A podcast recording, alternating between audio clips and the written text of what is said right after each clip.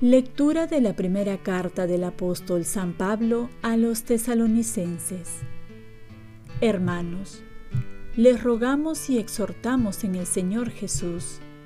Ustedes han aprendido de nosotros cómo comportarse para agradar a Dios, pues procedan así y sigan adelante.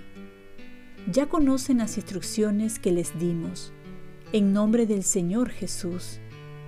Esto quiere Dios de ustedes, una vida santa, que se aparten de la impureza, que cada uno de ustedes trate su cuerpo con santidad y respeto, sin dejarse arrastrar por la pasión, como hacen los paganos que no conocen a Dios, y que en este asunto nadie ofenda a su hermano ni se aproveche con engaño, porque el Señor castiga todo esto. Como ya les dijimos y aseguramos, Dios no nos ha llamado a una vida impura, sino santa. Por tanto, el que desprecia estas enseñanzas, no desprecia a un hombre, sino a Dios, que les ha dado su Espíritu Santo. Palabra de Dios. Salmo responsorial. Alégrense justos con el Señor. El Señor reina, la tierra goza, se alegran las islas innumerables. Justicia y derecho sostienen su trono. Alégrense justos con el Señor. Los montes se derriten como cera ante el dueño de toda la tierra. Los cielos pregonan su justicia, y todos los pueblos contemplan su gloria. Alégrense justos con el Señor.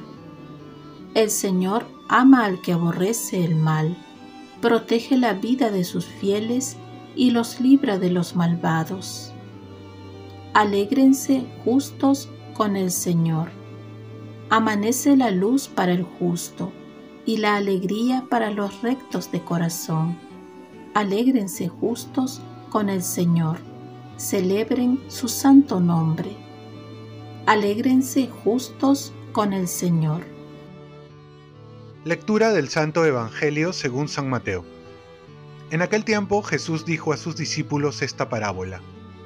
El reino de los cielos se parece a 10 vírgenes que tomaron sus lámparas y salieron a esperar al novio. 5 de ellas eran necias y 5 prudentes. Las necias tomaron sus lámparas pero no llevaron aceite. En cambio las prudentes llevaron consigo frascos de aceite con las lámparas. Como el novio tardaba, les entró sueño a todas y se durmieron. A medianoche se oyó una voz: «Ya viene el novio, salgan a recibirlo». Entonces se despertaron todas aquellas vírgenes y se pusieron a preparar sus lámparas.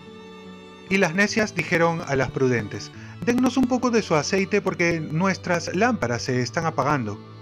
Pero las prudentes contestaron: «No, porque no va a alcanzar para ustedes y para nosotras. Mejor es que vayan a la tienda y lo compren». Mientras iban a comprarlo, llegó el novio y las que estaban preparadas entraron con él al banquete de bodas y se cerró la puerta. Más tarde llegaron también las otras vírgenes diciendo: «Señor, Señor, ábrenos». Pero él respondió: «En verdad les digo que no las conozco. Por tanto, estén preparados, porque no saben ni el día ni la hora». Palabra del Señor. Paz y bien. ¿Tu vida es luz para los demás? El Evangelio nos habla de las 10 doncellas. Algunas pudieron entrar a estar con el novio y otras no. La tristeza no solo era para las doncellas que no pudieron entrar a ver al novio, sino también la tristeza es para el novio que esperaba verlas a las doncellas. Tenían todo para alcanzar su objetivo, pero su falta de prudencia, de responsabilidad, de no llenar sus lámparas de aceite, fue la causa para no entrar a la boda. La pregunta es: ¿nuestra lámpara está encendida? ¿Nuestra lámpara está llena de combustible? En el transcurrir de la vida muchas veces se nos van haciendo las cosas pesadas. Desde el trabajo comenzamos con entusiasmo y después se va volviendo a una rutina de nuestra relación con la pareja, la compañera, la esposa, el esposo, que se inicia con un enamoramiento, pero después se va diluyendo el amor por la falta de detalles, por la falta de comunicación, ya no se encuentra ganas de seguir adelante. Y así también ocurre con el camino espiritual en nuestra relación con Dios. Jesús es el novio y nosotros, nuestra alma, son las doncellas, que muchas veces comenzamos con entusiasmo nuestra vida en fe, nuestra relación con Dios, en la iglesia, con el prójimo, yendo a la parroquia, a los grupos, a las comunidades, pero luego se va apagando poco a poco. Dejamos de ir a misa, ya no tenemos tiempo, dejamos la oración, hay otras cosas que hacer, la comunidad, la lectura bíblica, y así vamos cambiando esos momentos tan elementales por otras actividades. Y llegamos a una vida espiritual mediocre, sin alegría, sin entusiasmo, sin celo por las almas, y lo peor, sin amor. Y esto se va propagando en todos los aspectos de nuestra vida, porque la vida espiritual afecta a todos los aspectos. ¿Qué falta entonces? El combustible de la oración, de la palabra, de la comunidad.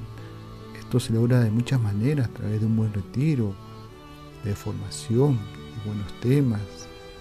Muchas maneras tenemos para recargar este aceite y tener encendida esta luz de la vida, la luz de la caridad, para iluminar no solo nuestro camino, sino el camino de los que nos rodean.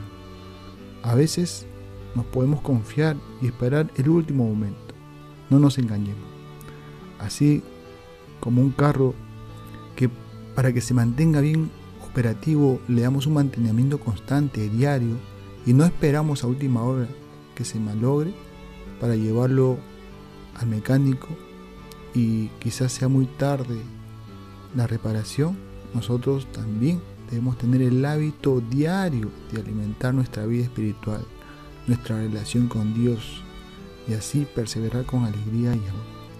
Hoy celebramos la memoria de Santa Mónica, que mantuvo encendida la lámpara de la esperanza por medio de la oración.